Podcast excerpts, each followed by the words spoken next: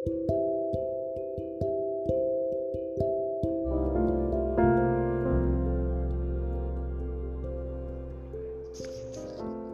मतलबी से दौर में मुझे राह दिखाने का शुक्रिया। बेहद लंबे, मुश्किल भरे थे रास्ते आसान बनाने का शुक्रिया। मेरी छोटी छोटी गलतियों, तेरी नसीहतियों से सूरज सुधर गई। कभी भूला मैं पहचान तो मैं क्या हूँ ये बताने का शुक्रिया। चार दीवारी में था, चिमटा हुआ था। अनजान जगह हर शख्स अजनबी।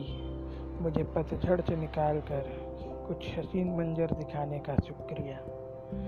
माना वो एक दौर था खेल खेल में बढ़ गई रंजिशें। हार, जीत तो विधान है, कह के गल लगाने का शुक्रिया। मैं खामसा परेशान था जब टूट कर दिल बिखर गया। मेरे गम को साझा करने को दो घूट पिलाने का शुक्रिया। जब रूच थी इम्तिहानों की, परीक्षा या कुछ कर दिखाने की, क्या कहूँ, कुछ हो सकता है?